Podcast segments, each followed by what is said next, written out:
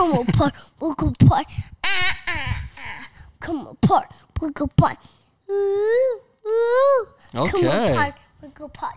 Ah, ah, ah. Come apart, break apart. Ooh. Ooh. Break apart, break apart. Ah, Ah, ah, ah. Yeah. Yeah, Ah, ah, ah, yeah. Welcome back to Hot Marriage Cool Parents. Hey, hey, hey. If it looks like we are uh, being held hostage, it's because we switched part of the the background. Uh, I, I reorganized the room in the podcast room and didn't realize that having a uh, blank Blank. shutters behind us. yeah. So Yeah. for those of you who are listening in your earphones or earphones, earpods, AirPods, geez, it's it's literally midnight when we're recording this Yeah, right now.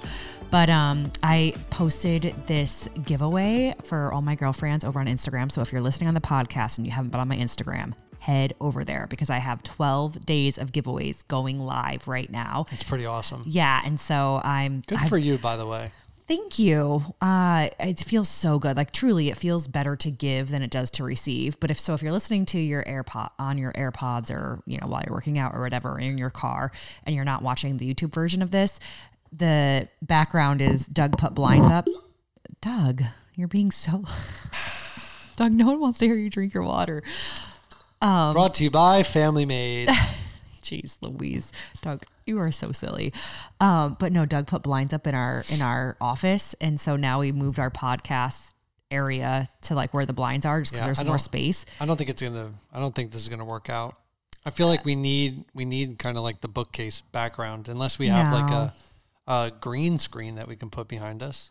A green screen, Douglas. Why would we need Well, a you know the green the, screen? the funny part was, and I, you know, if you went by my Instagram story, uh, I did a story about putting up the blinds, and when we first moved in, I didn't really think too much of it, but this is where we keep the ring lights, we keep uh, Yeah. the the video cameras that that are up, and when you're walking the sidewalk, you can look right into this room well, and because all you see is ring lights and it really it looks like a like you're walking into a porn studio I don't that's what it looks like from the sidewalk I don't think it looks like a porn studio. There's desks in here. i've had many of people reach out to me on instagram and say yes that would look like a porn studio to me Really? Yes. It's an office with desks. I There's know. two desks in this room. yeah it's kind of messy there's no floor That is true. Okay. So for for I feel like we fast tracked that. So essentially we were blindless. Like we didn't have any blinds in our house. We still don't have some blinds in our house.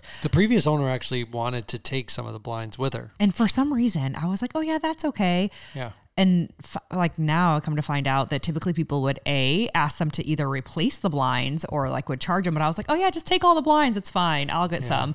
And then in like the hassle of moving and still working and the parenting and just life, Yeah. blinds were the last thing I was thinking about having to get. I mean, Yeah, so we got three blinds here. Jamie wanted plantation shutters, which we didn't get.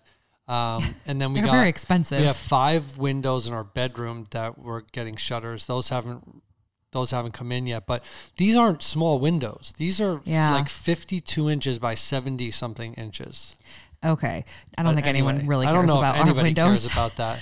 Does Um, anybody else ever have issues with blinds in their house? I don't know. no, but it was it wasn't something that we were thinking about until now, which is I mean it's been three months and we haven't had blinds on our Yeah, windows. that, that is kind of wild. I mean, our kids have blinds on their windows. All the important windows have blinds, which is why I didn't rush. And also, our window faces like our private backyard, so it's not like, you know, it's not like people are peeping in. However, our office faces the front the front road, and so that's why it's like. I don't know, just kind of odd that we have ring lights and video cameras. I would and- get yelled at for leaving the light on at night. Oh yeah, I was like, Doug, that's embarrassing. Like our office is a pigsty. There's ring lights and there's like cam- video cameras and just There's totes. Totes from packing and moving and and also the floor really is unfinished. There's no carpet and there's no flooring in here. It's just a concrete slab Yeah, still. we ripped that ish out. Yeah, it was pretty dirty. So we ripped it out. Um, and we just have taken a break on the home renovation. A lot of people are asking, like, when are you going to start that back up? To be very honest, and I'm very, very excited to kind of announce this. Um, but it's not like, pardon me. Please. Do I know this announcement? You don't. Well, you know what I'm going to talk about, but I'm not going to talk about it. It's not. I'm not giving a big announcement or anything. But we have big things coming in the new year, and um, so between that and the holidays, I don't think we're going to start renovating until until like spring. And Yeah. I, and I'm like thinking to myself, "Oh my gosh, and by then I'm I always think I'm going to be pregnant fine. like this month. And so then I'm like, geez, spring, I'll be so pregnant. I don't want to renovate. But like, you know, you haven't, I haven't been pregnant. And it's like, girl, just worry about that with if and when that comes. Yeah, it's been quite a few months. Yeah. And I'm like, oh, well, I would be pr- this far along if I wait until then. Until then, it's like, girl, like just stop. but not for nothing. We did get acupuncture, fertility acupuncture. Yes, we Well, did. I did. And How did you feel about that? I felt like it was way more of a to do than I thought it was going to be. Like I really thought you go in once, you get the the needles put in you, and then you know you pray for a miracle. But the doctor was like, "Oh no, fertility acupuncture is like three to six months. It's coming once to two times a, a week. week, yeah. Plus, you take his herbs and you switch the herbs. The. Chinese herbs. Yeah. yeah, the Chinese herbs. You switch the herbs based on what part of your cycle you're in. And I was like, whoa, this is a lot. yeah, the guy And- seemed very sure of himself. Oh Like, yeah, no. I mean, people swear by like acupuncture for fertility. I couldn't believe how many people had mentioned that that acupuncture worked for them. That was the one thing they tried, and then you know, uh, one month or two months later, they got uh, they got pregnant. pregnant. And but our doctor was like, no, don't. You know, this isn't going to be like a one take wonder. Like you got to come consistently for three to six months, and Well, then he wants that money. Well, I mean, that's just what he's. He probably doesn't want to guarantee results in a month, anyways, because Yeah. that is kind of like high hopes and lots of promises. But But to set the scene, we walk in and they're very, very inviting. And we get into this room, and I'm thinking that it's just a consultation because that's how the that's how it was set up. Like this is your first time, you're going to get a consultation. I didn't think it was going to be a whole like acupuncture thing. So it was fertility, anxiety, depression, and next thing we know, he's getting out these needles. Jamie takes off her socks and shoes, and which I don't have a pedicure, Yeah, and so, so- I was like, oh, I wasn't. I didn't know you have to take off your socks and shoes.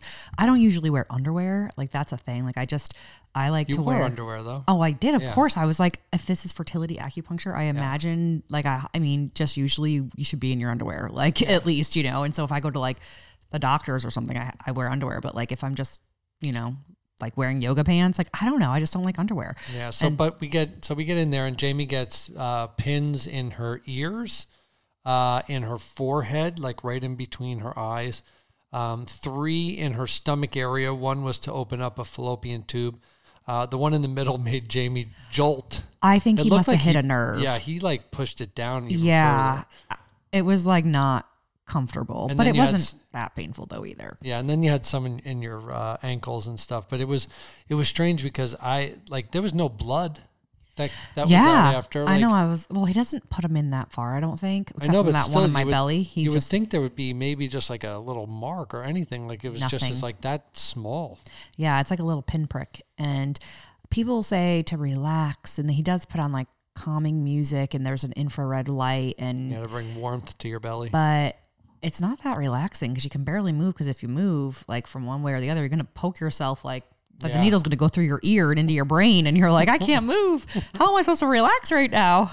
oh man. But um, no, I, I mean, it was it was definitely quite the experience, that's for sure. And I'm just like, can we just put more castor oil on my belly because that was easy Seriously. and comfortable and not as expensive. and I mean, another, how much did we pay for that visit? Our insurance didn't cover it. This is another thing too. Is that man? I, I have to call the insurance um, And because pray they, that they cover Yeah, it. they may cover some of it. I'm pretty sure it was two seventy five. Yes. Uh, no.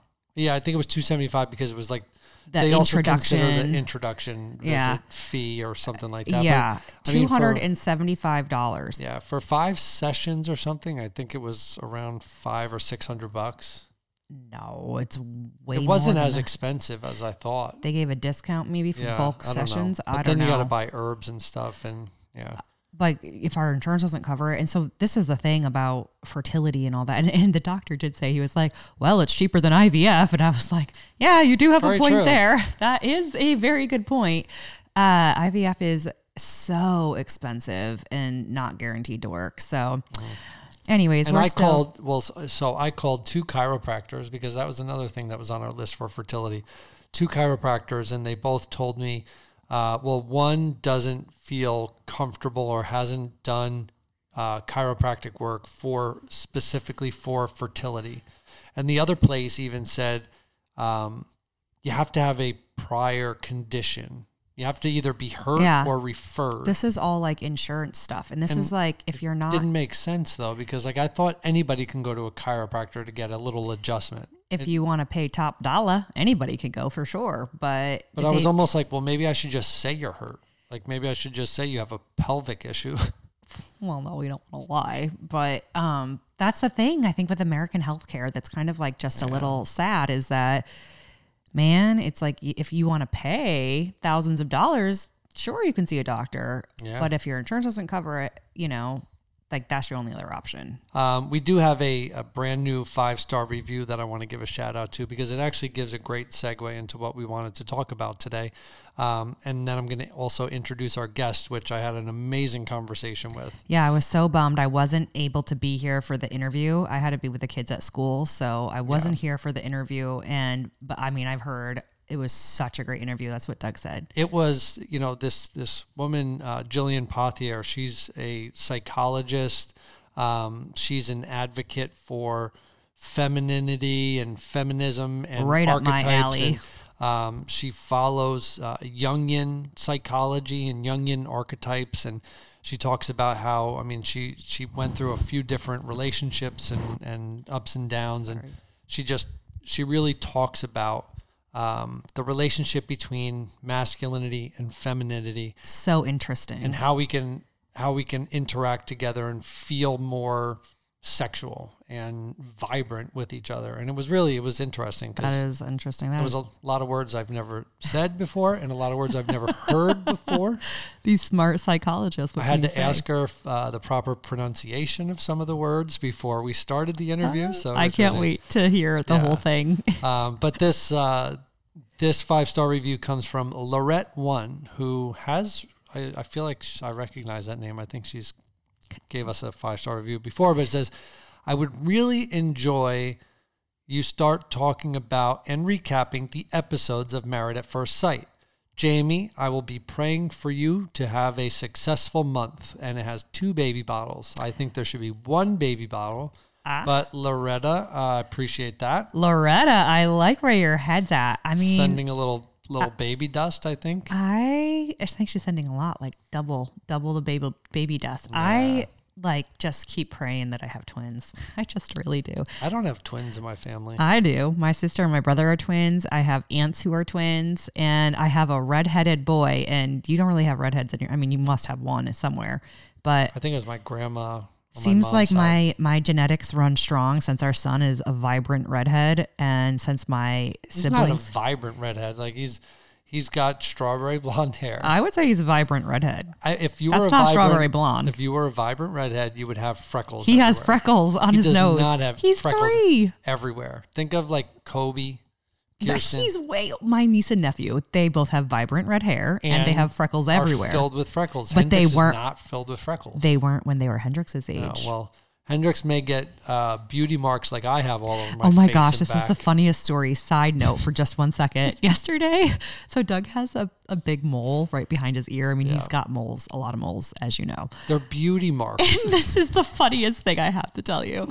So Hendrix noticed one of his moles behind his ear. He and genuinely he- seemed concerned. Yeah, he was really concerned. He like what is looked at it and he looked at my face and he said, Mommy. And he like went to touch it like it was like poisonous or something. Like he was like just carefully going to touch it. And he goes, What is that? I go, That's daddy's mole. And Doug goes, and Hendrix goes, Mole? Yeah, Doug doesn't skip a beat and he goes, It's my beauty mark. You're gonna have him too, kid. I was like, Yeah. okay, Douglas. Uh, but anyways, so yes, Loretta, uh, we will absolutely start recapping Married at First Sight. Honestly, I couldn't wait to start recapping the show because this season is so good. So right off the start, This I is a special, special season.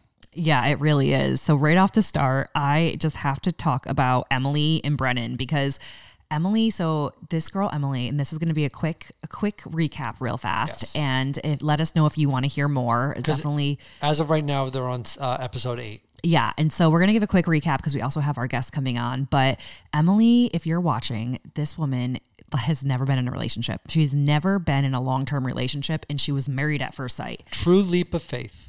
I mean, dog, true leap of faith. um, but no, seriously. So she was considered like a party girl, and I was like, just watching her Bachelorette. I mean, the girl's just like downing shot after shot, and I was like, And oh boy. hitting on the the stripper. I don't like, hitting on. That's a Well, little she far she fetched. she had a good time with this. She had a good time is a great way to say it. I don't think she was hitting on the stripper. Yeah. But um Douglas. but she's just a party girl and she was just having a good time. She's considered the life of the party with like her friends and I think her friends were not shy to say, I don't know if you're really ready for this. Like, are you sure you're ready for marriage? You haven't even been in a real relationship. And she just was like, No, I'm gonna, you know, I'm gonna get this, I'm gonna get married. And honestly, this is my thing, and it's gonna lead us into our next couple. But this is my thing about some of the couples on Married at First Sight is that one person like dives in wholeheartedly, keeps an open mind, is willing to do the homework that the experts give them, and then the other person is like, mm, I don't know, and like the first couple of red flags, then they're out. And You know what I've noticed the last couple seasons though? I've I've never I, I genuinely don't know what it is and it's it's really like I'm confused about it because I've never heard so many couples or so many people, men specifically, that say, I want to be attracted to this person or the attraction's not there or the romance isn't there. Like it just it's really strange because when you're going like if you're going in truly for a marriage, you're going to want to be open and and look for things that you're attracted to. It's exactly and it. not focus on everything Just that she's appearance. not Uh, or yes. he's not. oh, that's so true, Doug. And you know, like there's there's there's a lack of grace, there's a lack of commitment, and when you go into being married, that is a lifetime thing. You you expect it to be a lifetime thing. It doesn't always work out that way, but when you go into some some experiment where you know the basis of the show, you know it's been on for however,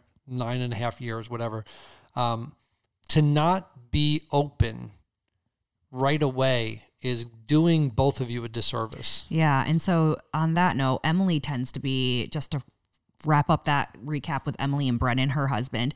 She is like surprisingly very open, very committed, very I feel like I don't know, like a whole like not a party girl. I mean, I guess she does like tequila and she I likes shots. questioned her motives in the But beginning, man, but she shocked me. she is really there for like the right reasons, and she's really cute and sweet to Yeah, watch. she's and mature, driven. Yeah, She has the absolute best faces when Brennan is talking oh my gosh, to one of the experts or he's saying anything. Her face Yeah, is, her face gives her away. Yeah.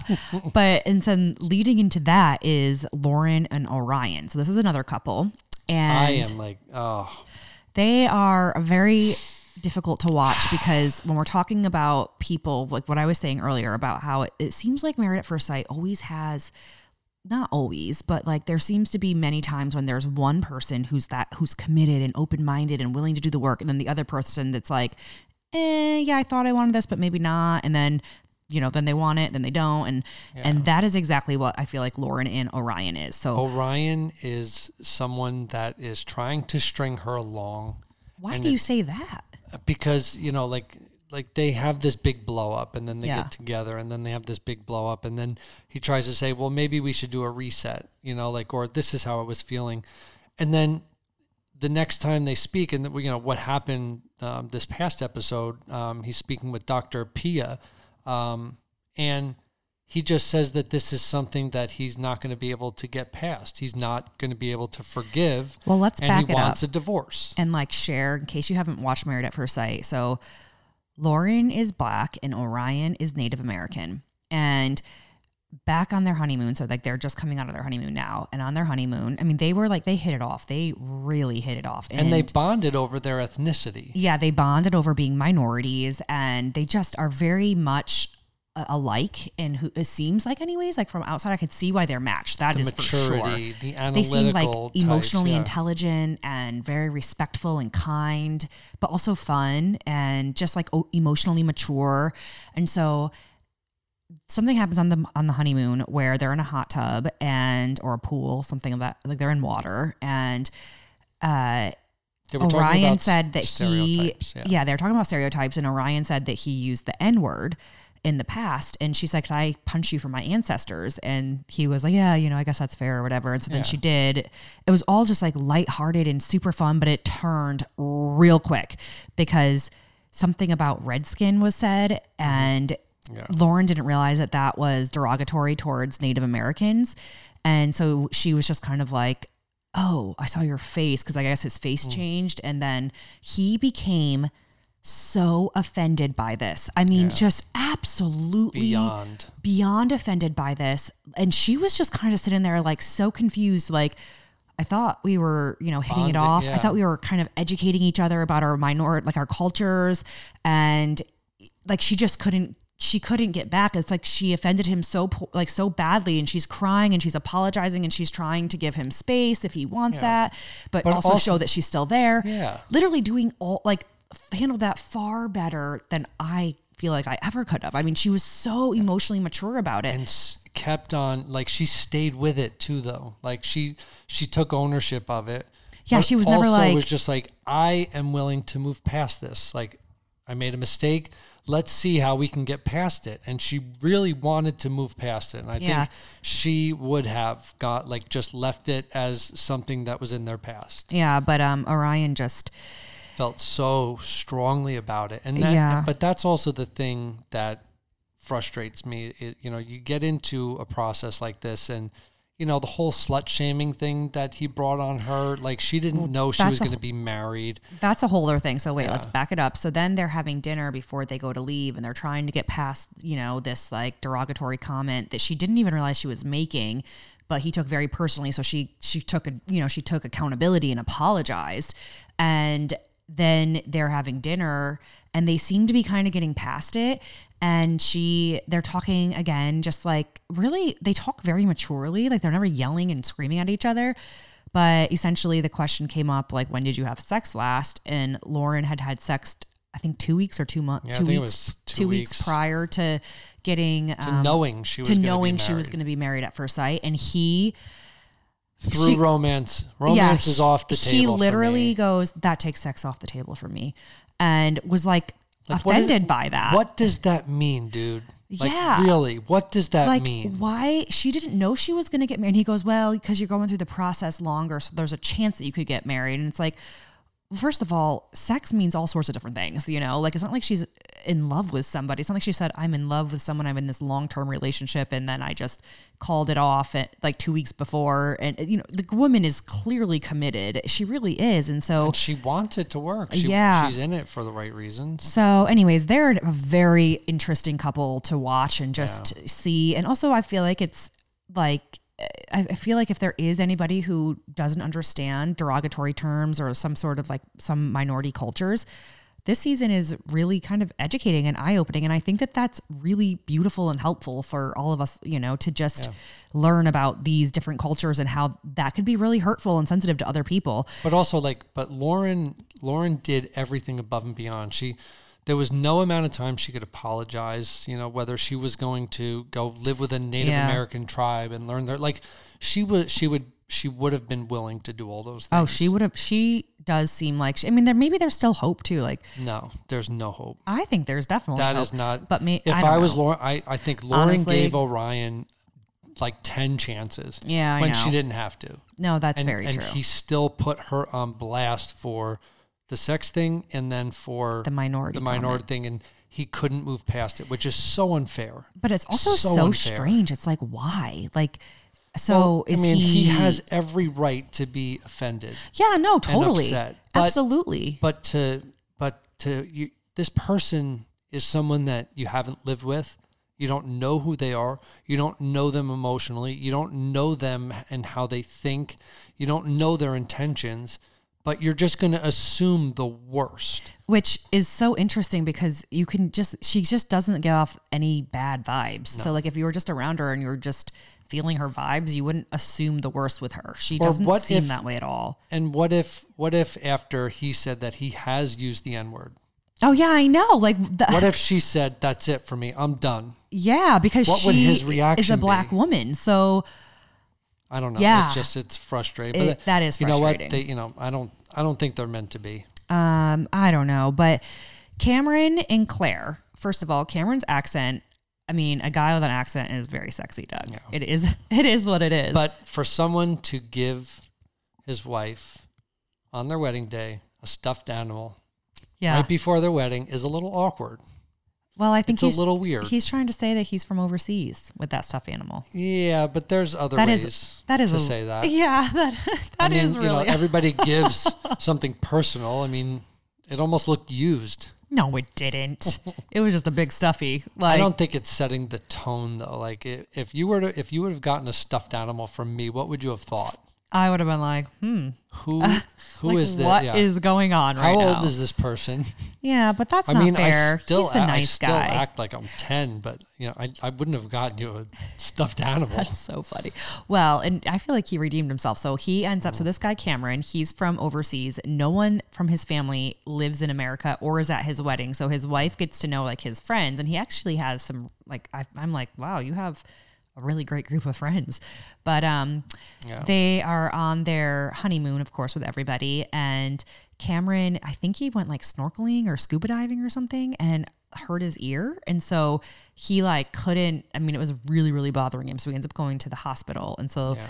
I think it's their last day or something. And he's gone basically the whole time. And everyone's like, oh, where's Cameron? Where's Cameron? And Claire's like, oh, he's at the hospital. I hope he's doing okay. Or he could just have left because he's over this whole married at first sight thing.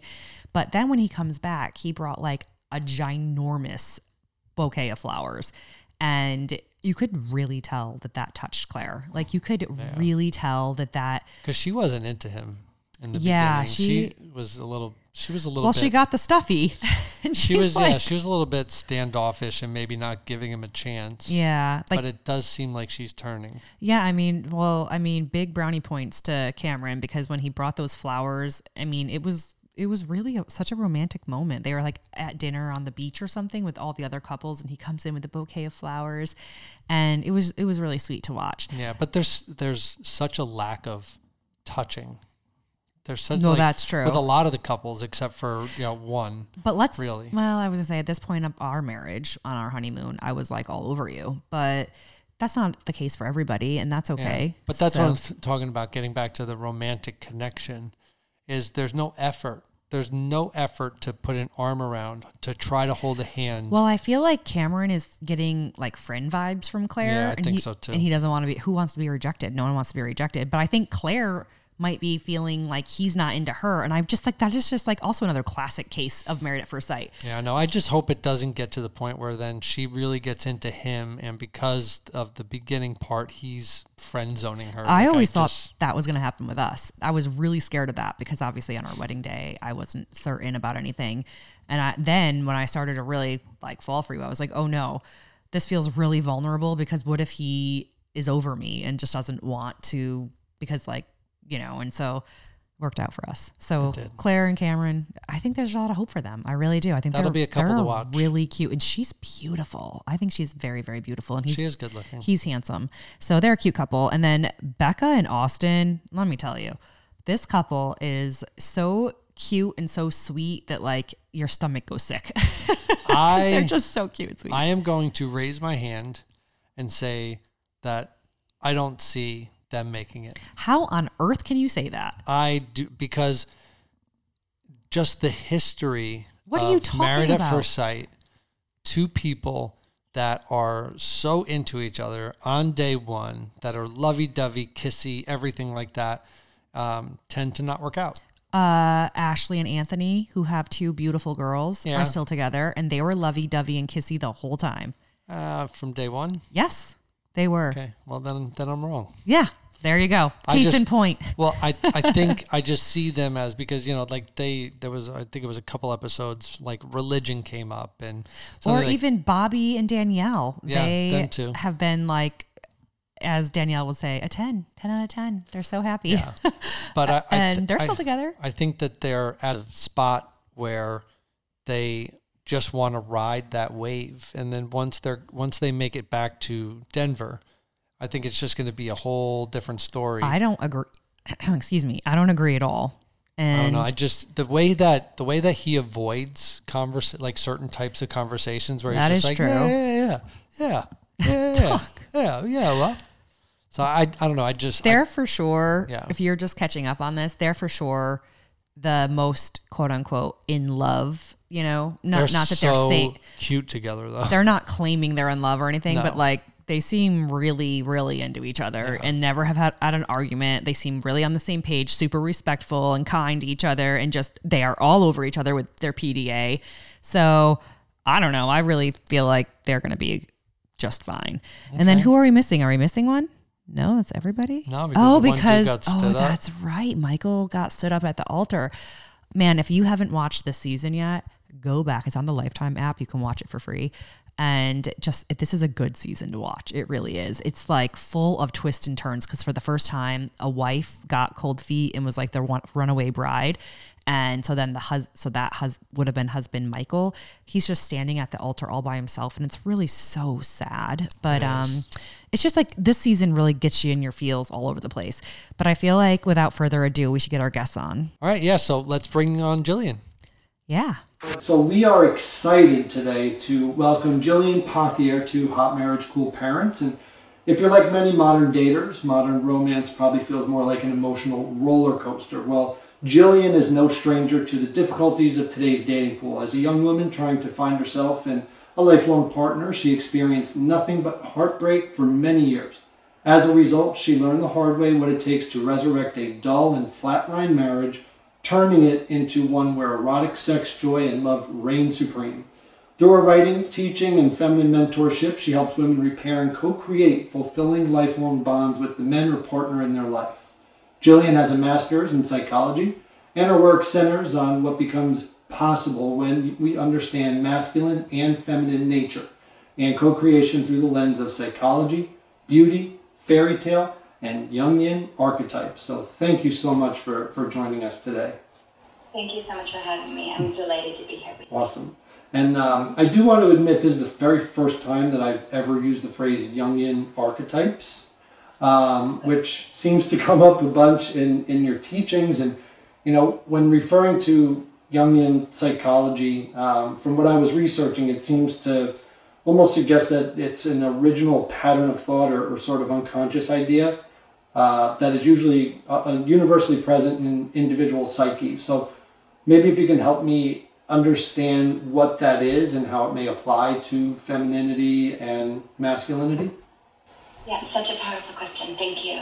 So essentially, it's exactly as you said. Like there are these existing patterns of energy or almost like characters, like energy that forms characters that exist in myth and in fairy tale and in film and in books. And so when we begin to recognize these patterns that move through our own kind of psyches, individually and in the collective, it gives us a frame to actually understand our own behavior, our own desires, our own shadows, like the parts of ourselves that we can't see through these, I mean, through these characters essentially. So a classic one that um, that I work with in relationship in my work with women is you know kind of like the Peter Pan psychology that we can see sometimes in men, where it's like You lose your shadow? Say it again, Where you lose your shadow?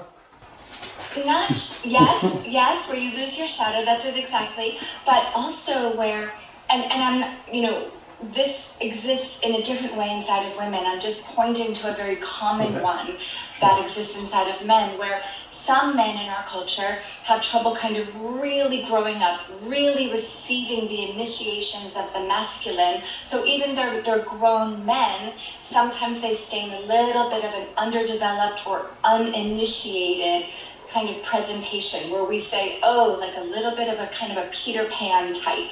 And for women, we have that too. Like we have that aspect of ourselves. Or we will have, for example, Ice Queen, or these different, you know, Dark Mother, these different qualities that help us understand ourselves better by seeing those qualities in characters, in archetypes, so that we can have a more forgiving and understanding relationship with our own selves.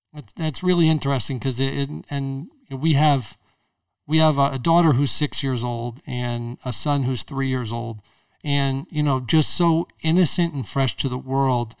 It's interesting that you you mentioned that because they sort of relate and familiarize themselves with certain characters that they see on TV and will mimic certain characters over others. So it is sort of just something that I guess is in our, our nature almost from, from a young age. Yeah, I think that the human psyche loves story. I think this is one of the most ancient like qualities or templates that all human beings love. You know, we're seeing this right now in the massive like revival of Barbie. Like that's another great example of the way that dolls and or in this case a film constructed around the phenomenology of Barbie.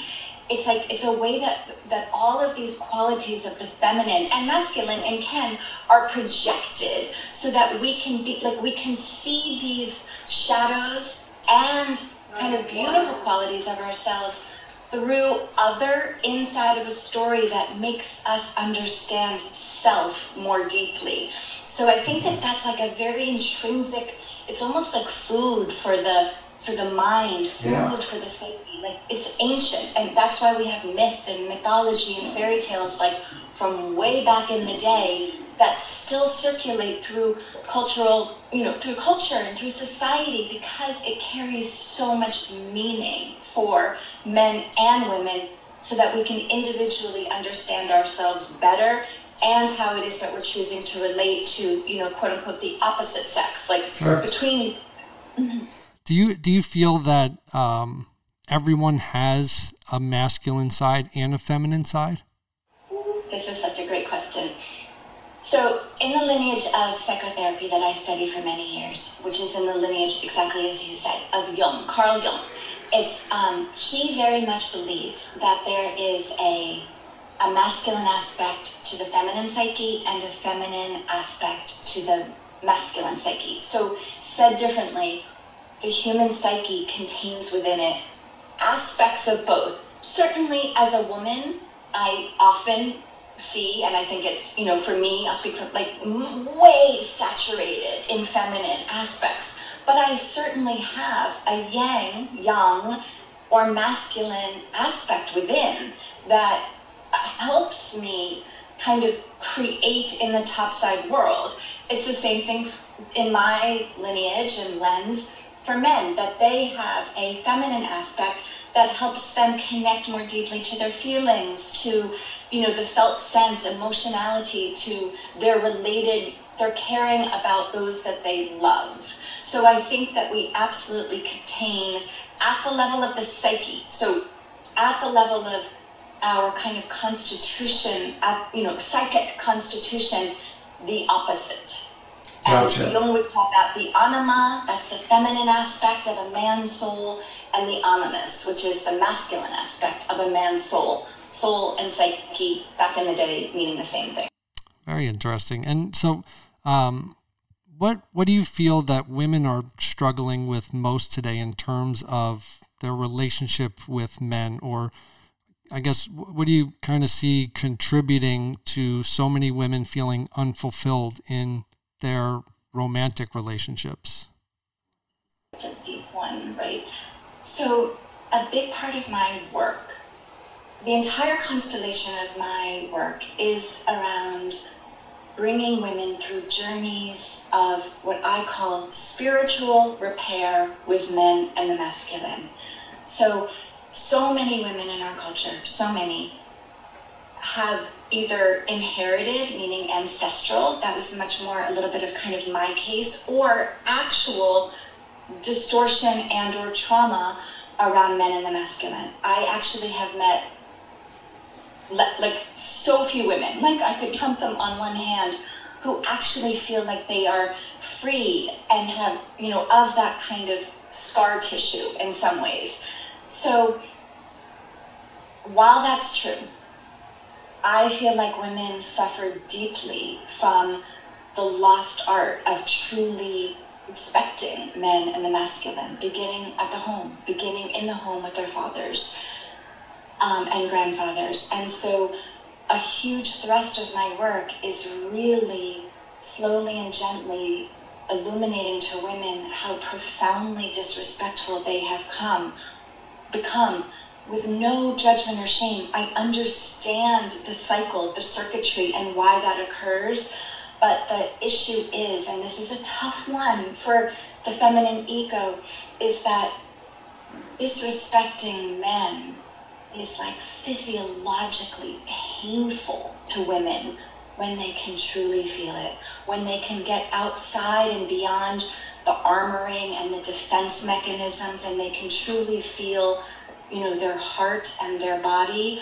Absolutely women come to this place of oh my gosh in those behaviors which i can understand in myself of this this this disrespect both overt you know the eye roll the classic like eye roll all the way down to these subtle ways that we mother men and we caretake men. All of that which just literally silently says to him I don't think you've got this. So I'm going to kind of climb in here, make it look good, but like handle or take care of these, you know, whatever it may be in life, because I don't trust that you've got this. And I think that silent behavior of women, and again, I can understand why women have arrived at this place, but we have to interrupt this cycle that we are perpetuating because truly once women can kind of begin to unnumb for lack of a better term and feel themselves feel their body feel their heart they will recognize that this posture that they've held with men is is actually inju- it, it's like one of my deepest teachings and this is a doozy is like disrespecting the masculine is self harm for women. It is painful when we can truly unwind that. So I would say that that that particular like energetic or quality is one of the deepest ways that women are struggling and suffering in their relationships with men. And, you know, men have to be responsible in the collective for championing the qualities that instinctively cause a woman to respect him. So we're again in one of these kind of big loops, yeah. Yeah, yeah.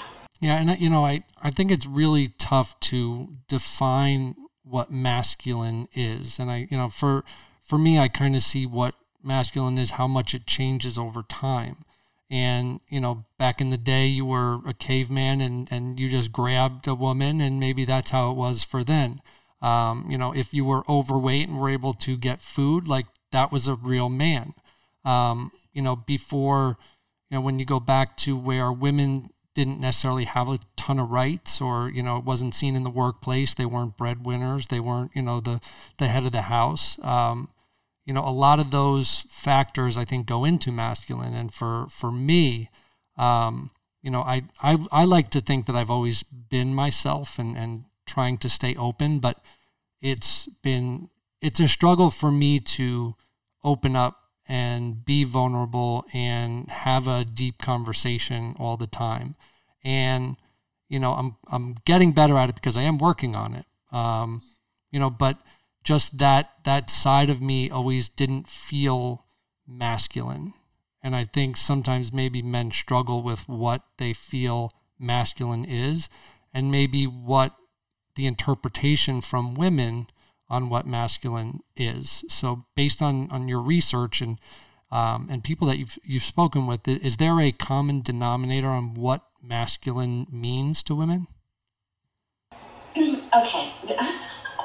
So, and I love your reflections about your own lived experience. That feels great. And I really, I think that this journey for men, you know, coming to true nature, like whatever this means for man and whatever this means for woman, it requires so much deconditioning, like deconditioning of all this yeah. societal and cultural kind of overlays of what what is a real man, what is you know all of these things having said that, on the keeping that there because I mm-hmm. think that's important.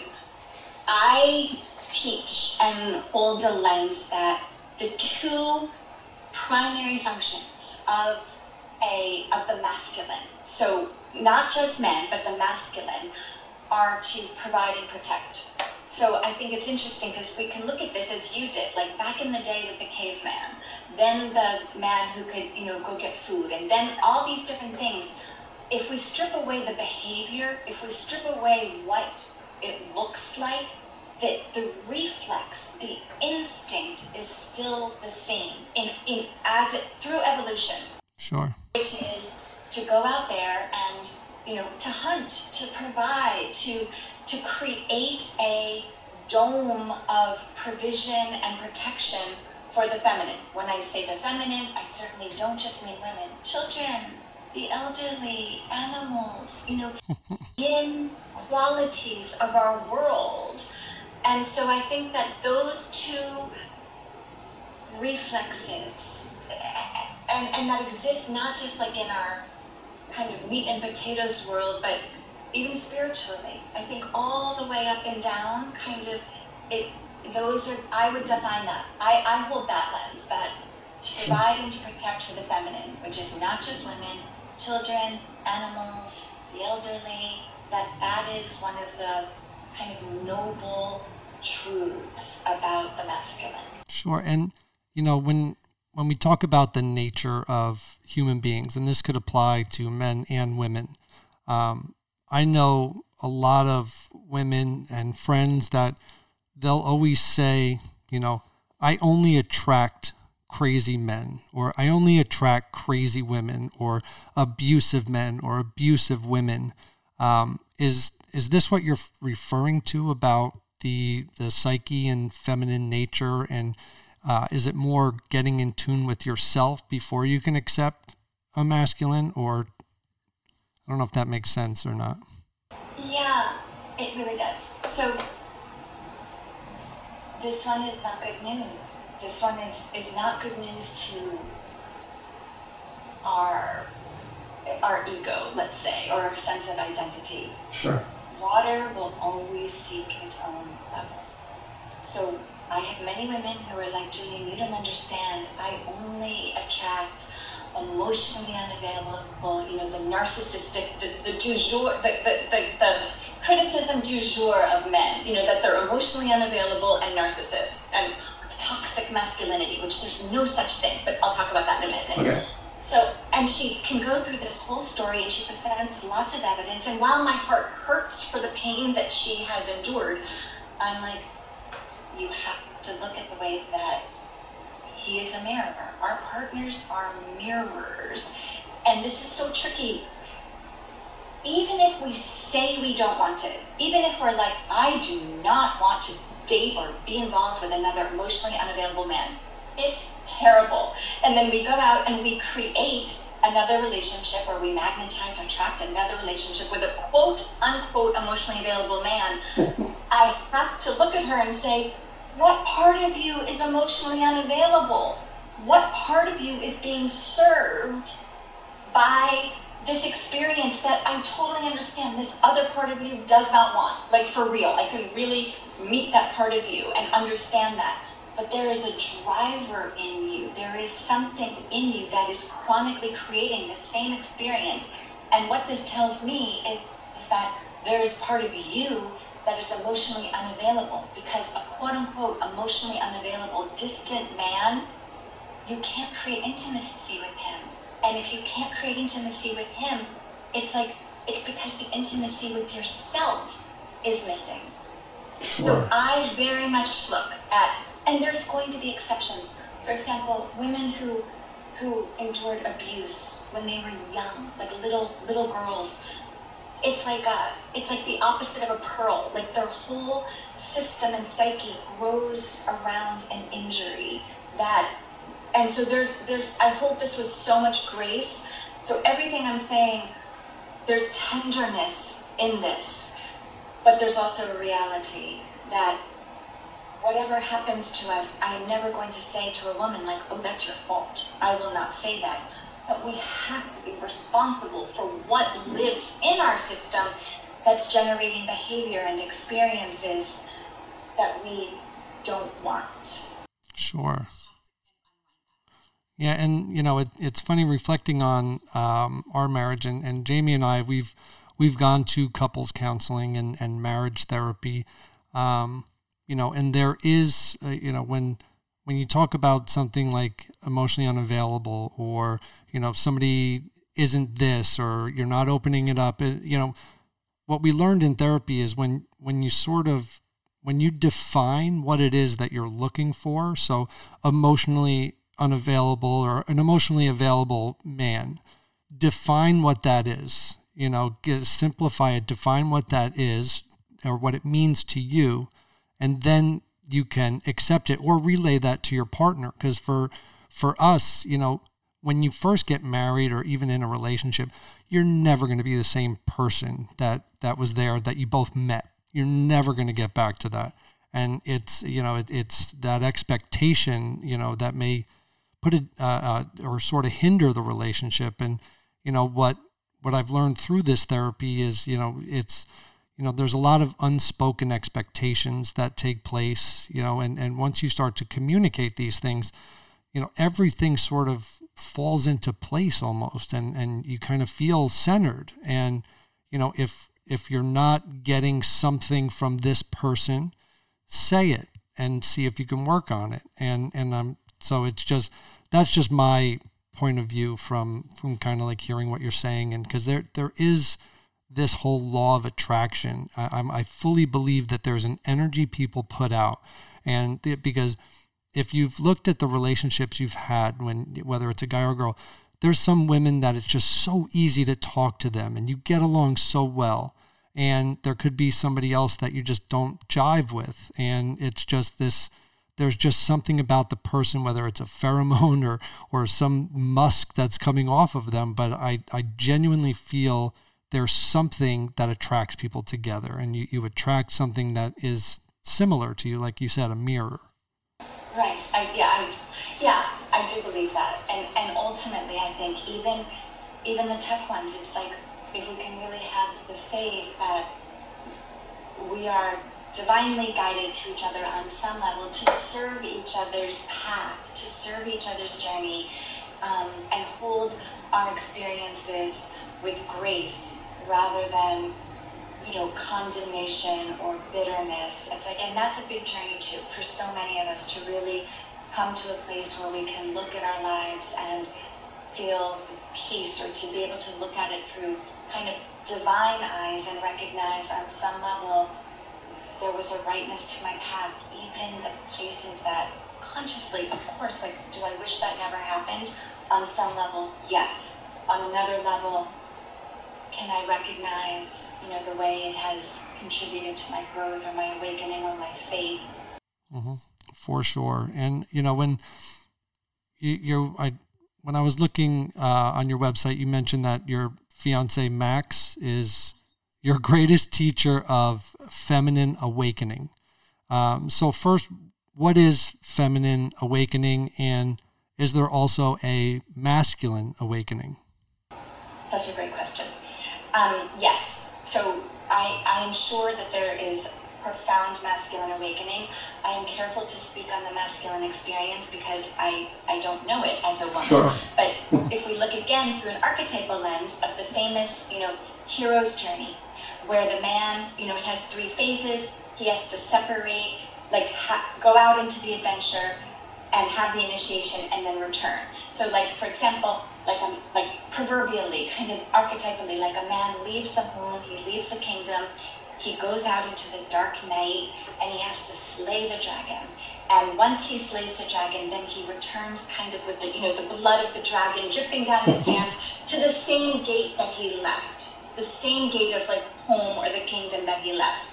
Those are initiations. Those are, and what defines initiation is like there's a before state and there's an after state getting married, as you said, you are never the same. Having a child, you are never the same as you were. You went through an initiation. There was before Doug and after Doug, that type of you know moment.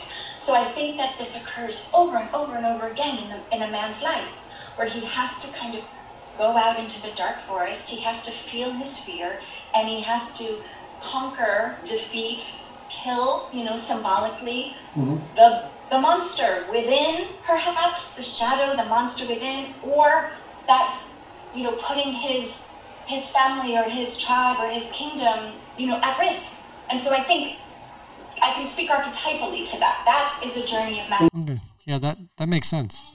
They learn to know their who they are as men. Yes.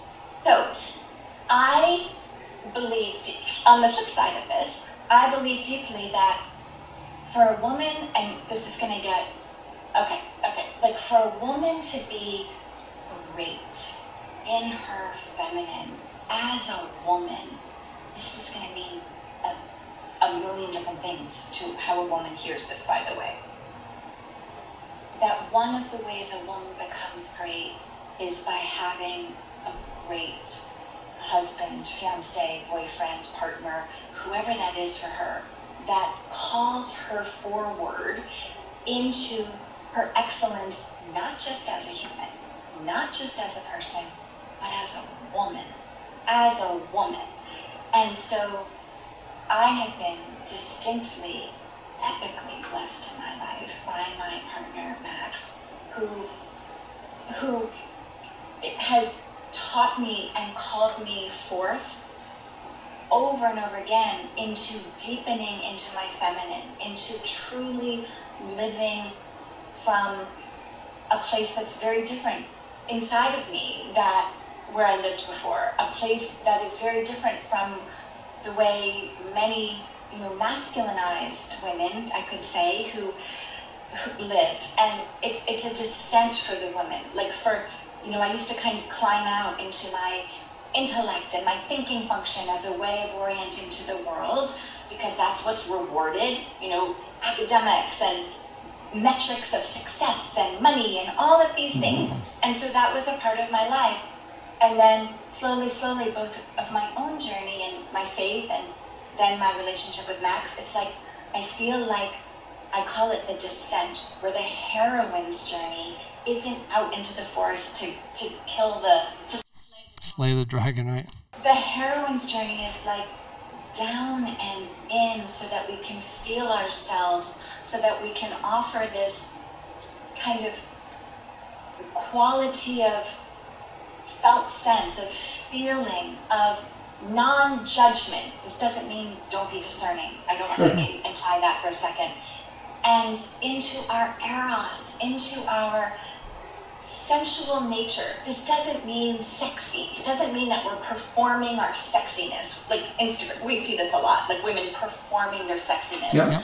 But that we come home to our essence as feminine beings, as women, that we can listen to the wisdom, and this is going to sound maybe a little woo, but like listen to the wisdom of our wombs as much as all the top down, didactic, everything that we've been taught in our. It's like, hey, wait a second. I hear all of this. I'm going to actually slow down and feel what's true for me and offer that to my husband. Offer that truth. Offer that. It's kind of like the oracle, you know. It's it's a and it's part of every woman. It's just that we get so scattered out into the world and go go go that we lose this part of ourselves. But when a man comes along and he's like, I want that part of you, that part of you makes me be a great man. That makes total sense. You're, yeah. What What do you hear, Dad? Like, how how does this make sense for you? So I'm just thinking for for um, a woman that's listening to this right now that may say, I don't feel that. I've been married for so long and I don't feel that.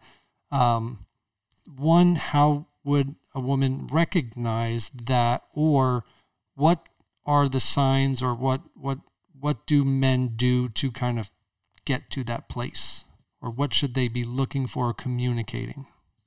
So this goes back to what I was saying a little bit ago. Women have to learn to respect men.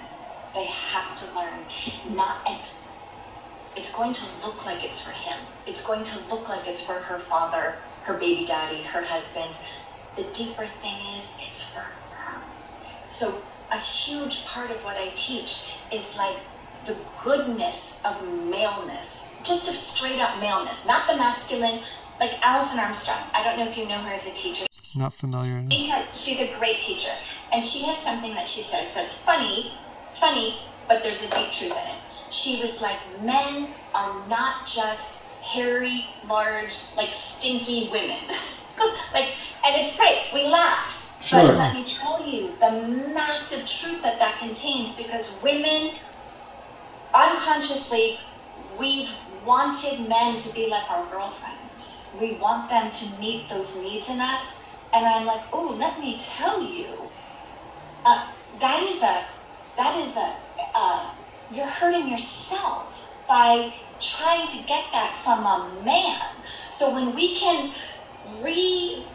reorganize ourselves to like fall in love with maleness, to see the goodness and the rightness of of, of the of male. I don't know a better way of saying this. And if we can get right with that with ourselves, oh, he is not like me.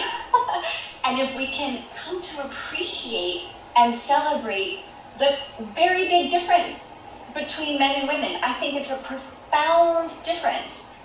And to recognize that with celebration, to recognize that with honor, and if we start to bring that into our relationship of 30 years with our husband and start to look at him with new eyes, and I see this in our work, women who have been married for 30 years, tumbling back into love with their husbands who was like practically invisible in her house, you know, in her house. Right, right. And all of a sudden she's like, not all of a sudden, not, this is a journey. She's like, oh my God, what a man. I was so blessed that I made the choice to marry this man at 24 years old when I didn't know what the heck I was doing. Because what a man. Look at what he's done to create this life for me and my children. And she begins to break out of the unconscious, I'm going to say the thing, entitlement, arrogance, and really look at her husband with new eyes. That rekindles marriages like nobody's business. It's like she actually descends out of ego, entitlement, story, resentment, and comes into recognizing his greatness alongside his flawed, imperfect, mortal. He's figuring it out too. And so that is one of the most stunning results of this path of quote unquote feminine awakening. Feminine awakening includes, it must include, there's no getting past go of feminine awakening without coming into deep repair with men in the masculine, beginning with your father and going all the way up to God. Like you, we have to reorient, reorganize our understanding of these incredible beings to see the goodness, not just for them. Again, it'll look Right. like it's for them, for ourselves, because it feels amazing when we can get past our resistance. And I, you know, as a as a man, um, I tell you that would, I mean, that in internally, when you say that, that that would open my eyes a little bit more, um, and like it, you know, just that that recognition, because I, I think sometimes you get caught into competing with each other. There's like there's this, you know, I'm doing this, you're doing that, I did this more, I did that more. And, and I think, you know, when it when it comes down to just recognizing just the person instead of quantifying what they do or what they did and how much they did, um, you know, that's when I noticed that sexual chemistry and, and everything sort of come together when you're not in that competition. Um, and I think for, you know, just to, for any woman out there that may say, okay, well, let's recognize this man, let's do that. But maybe they're sort of intimidated. They don't want to fall into where now the guy has control. And you, you know, when, when you start to give someone praise and, and you start to fall into this, you know, pouring your heart out, um, you know, sometime they may feel like there's a shift in in how much control one has. So how do you how do you kind of recognize or avoid that part of it where if I if I give him so much praise, is he going to take advantage of that? Yeah, I think that's so sad. Honestly, like if, if women are still inside of that, that they can't bestow their heart's appreciation, like I appreciate this about you. I see you. I honor this. It makes me feel good when you X, Y, and Z, and share that appreciation without feeling like they're going to lose something. Like, I think that's a very wounded. Well, it's the scar tissue. It's kind of like the scar tissue that you were referring to. Right, and so that, exactly, that's a really beautiful, and I think that this is why we walk this path together as women, because that belief, I, I deeply question that belief. Like, I'm sure it exists in Sure. some relationships, absolutely. But I also think that I would question that belief. Like, is that true? Where does that come from? Is that true in your marriage? Is that true in your relationship? Or are we perpetuating these archaic things that, because all of this is passed down from womb to womb to womb. Like, one of the things I also teach is like, often, not always, but the father wound is sometimes, it, like for me, in my family, I, in my life, I, I have not endured abuse at the hands of a man, emotionally, psychologically, phys- physically, in any way. But the women in my line, my mother and my grandmother, had had really unfortunate. So all of that was passed down to me. Gillian, don't trust a man. Gillian, be careful. Gillian, don't do all of these subtle phrases and teachings that they did, of course, to protect me, of course, to keep me safe, but a huge part of my own journey. And again, what I bring women through is like, we have to separate the experiences that our mothers and grandmothers and the whole feminine line had so that we can be in the truth of our experience. Because it was confusing to me. Like, this is, I'm not having these experiences, but I've been cautioned so profoundly. Make sure you always have this, Gillian. Don't trust a man. They always leave. All of these things to keep me safe. But that actually did not serve the experiences that A, I was having, and B, that my heart truly desired. And so, if a woman truly believes that by sharing her heart or appreciating her husband or her father or her son, that she's going to quote unquote like lose control to him or he'll take control, I would say you really have to sit in the truth of that relationship. Is Sure. that true? And if it is, then you need to make choices based on on the nature of that relationship because that's not a healthy relationship. Sure. Or is there deeper work that you can do to parse out what might live in your system as beliefs that actually may not be serving what is so for you right now in your marriage or relationship with a man? Sure, and you know, and and something that came up in the beginning of our relationship um, when we first got married. Um, Jamie didn't know who her father was.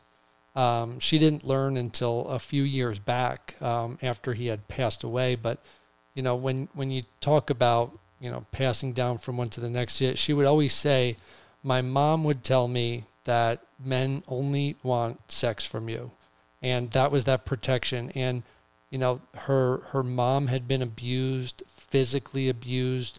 Jamie was witness to that. So when you go back to, you know, masculine or, or men provide and protect, that was absent from her entire childhood and life. And, you know, it it, it took a, a little bit to sort of I don't want to say break down the walls because that, that sounds extreme, but you know, to to get to a point where she can trust that I was never one of those guys and I, I never will be one of those guys. And I think that sort of, you know, helped where we are in a, in a great place today with our marriage. And I think that, you know, a lot of the talking and soul searching and therapy and working on that, I think that's what helped us get to this place. That's so wonderful. Yeah. kind of commitment. And I do hear, you know, when women don't feel safe, I am not saying for a hot second to disregard that. Like, that it's so important that we attune and discern men that are safe and, and Yeah. experiences that are safe for us. But I also think we have to expand, we have to do our own soul searching, Doug, you know, to really understand what is true for me and as opposed to the beliefs that I was kind of siphoned into my little girl body and or that our culture and film and all these things reflect to us about men. There's a massive agenda, honestly, that's not a word I like, that degrades men and the masculine in our culture. It's, it's quite stunning when you start to really study this. You're like, and look at it and see it. You're like, oh my gosh, like wow. Yeah, and I mean there there's there's a lot to it, and the you know before um, before we go there was um, there was also one quote that I saw um, that I saw on your um, I think it might have been on an essay where it said um, it was about dating apps, and you're saying dating apps are no place for feminine women. Um, what did you mean by that? Is it almost like a breeding ground for the expectation of a man just wanting a certain part? Yeah, I this is such a big conversation, but I do think that the that the popular there, there might be exceptions to this. I'm not like a dating app expert, so there might already be be alternatives. Sure. But the the, the main big dating apps, they are predominantly male. Like there's there most men are on them, or let me say it differently. The majority of the people on them are men. And I feel like they've just turned into, to use your words, breeding ground for hookup culture mm-hmm. because women are in competition. They, let me say this differently, they feel like they're in competition. So they are far too generous with their sex, with opening to their, opening their bodies to men as a way of responding to the scarcity that I truly believe is like imparted into those dating apps. And I see women coming out of, you know, a year or two of being on those dating apps quite, uh, you know, really needing some restoration of their experiences inside of that. Having said that, I've also worked with and met many women who met their husbands on, you know, Tinder and such. Sure. So, as with anything, it's going to depend upon a woman's orientation to the experience. But I think when women are feel vulnerable about themselves or are still struggling a little with self-worth or self-esteem, they make choices unconsciously responding to that entire energetic grid, which is male, it's like a masculine grid. And I feel like they can lose themselves inside of that and make choices that actually aren't in their highest, like self care and self honor. And then it, I've just seen Sure. it perpetuate very negative things. Having said this, there's beautiful results, and it's ultimately up to the woman. Like, I really think that women and men need to learn the art of courting, which of course is the opposite of what you and Jamie Yeah, there was there was courting after, but yeah, not before. And I had never been on dating apps. I'm not sure if Jamie was either. Uh, and this is going back almost 10 years ago. Um, but I, I did become an ordained minister to perform weddings um, for for my best friend, and then from there I kept getting referrals. And you know, three, four, five years into it, um, the majority of the weddings that I've done were people that met on dating apps.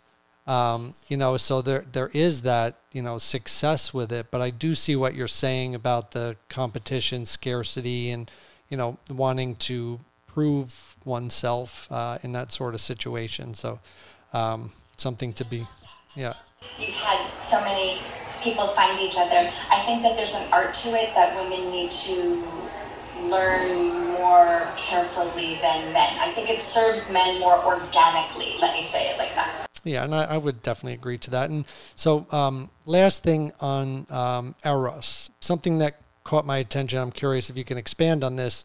Um, one of the quotes on your website says, But before you can blossom into the full radiance of your feminine eros and creational mastery, there is a taboo, a paradox, a universal truth you must be in full approval of. because when we individually judge, diminish, or reject this part of ourselves, it hurts us all. I don't know if it's a simple answer, but I was just wondering um, kind of what, what you meant by that. It just stood out to me. Okay, that's a powerful, like, old quote out of context, which is great. It's a great thing for me to meet. When I talk about eros, like feminine eros, I mean like the part of ourselves that is designed for bliss, that is designed for orgasmic ecstasy, that is, to, and, and how healing that is for ourselves, our partners, the world. And I know all the mamas of little kids are like, Gillian, I'm far flung from that right now, and I know that. but when we return to that part of ourselves and actually be in permission of of that of that of that organic design. I don't know how else to say it. That like a woman in her bliss at any age of her life, a woman in her sensual ecstasy. This doesn't even need to be with a man, but a woman that can truly allow herself to yield into that state you know, in dance, in in in in her own artistic or or erotic kind of expression, her own lovemaking, whatever this may be, how what deep eternal medicine, divine medicine that is.